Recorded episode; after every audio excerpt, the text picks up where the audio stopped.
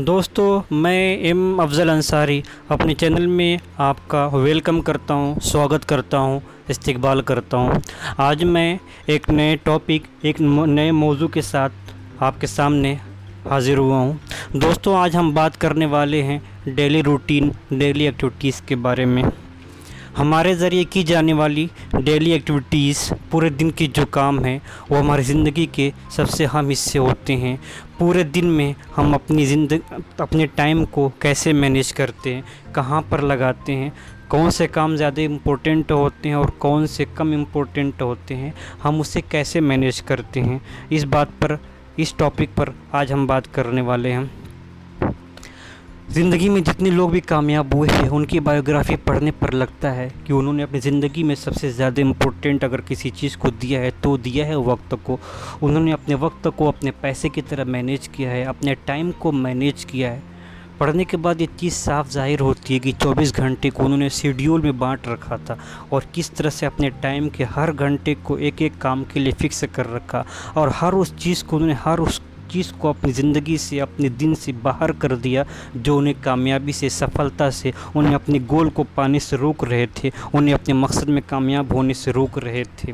उसके बाद उन्होंने अपनी काम का एक शेड्यूल बनाकर उस पर चलना सीखा, उसको फॉलो किया। नतीजा ये हुआ कि आज वह शिखर की चोटी पर हैं। दोस्तों, यही हमें भी करना है। ज़िंदगी में सबके पास 24 घंटे ही होते हैं। अब ये डिपेंड हम और आप पे करता है कि हम इसका इस्तेमाल कैसे करते हैं। इस 24 घंटे में की जाने वाली एक्टिविटीज़ पे हमें अपने नज़र रखना होगा कि हम इन्हें, इसमें से कितना टाइम पॉजिटिव कामों में देते हैं और कितना नेगेटिव टाइम कितना नेगेटिव काम में देते हैं।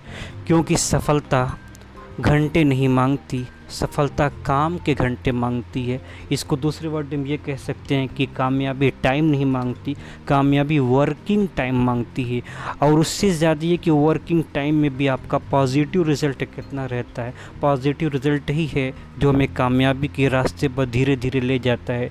वरना अपने आप को तो हम दिन भर बिज़ी रखते हैं। दिन भर बिज़ी रखने से कामयाबी नहीं मिलना, कामयाबी इस बात से मिलती है कि हम अपने आप को किस काम में बिज़ी रखते हैं।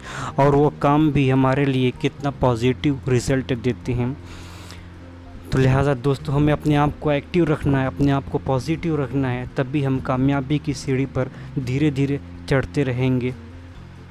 किसी ने बहुत अच्छा कहा है। हिंदी में कहावत है कि खुद को नदी के समान समझो। नदी जब तक बहती है, तब तक उसका पानी पीने लायक होता है और वो लोगों के काम आती रहती है। लेकिन सोचो, यदि वो बहना छोड़ दे तो उसका क्या होगा? वो सूख जाएगी और उसका वजूद ही समाप्त हो जाएगा।